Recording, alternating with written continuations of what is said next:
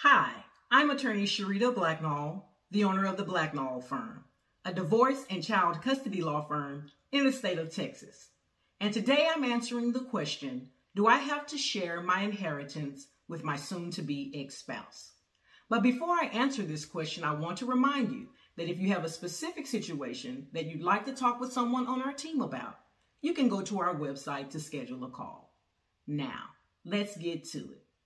So in Texas divorce law, we have two different types of property. We have separate property and we have community property.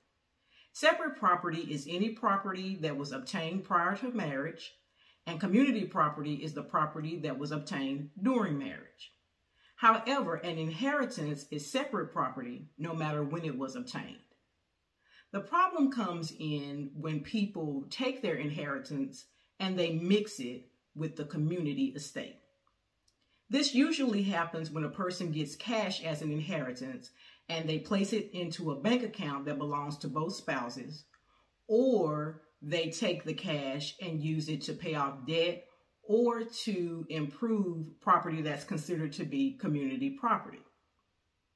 What I would suggest is that if you intend for the property to remain separate property, that you put the inheritance into a separate bank account and you don't use it for paying off debt or improving property that's considered community property.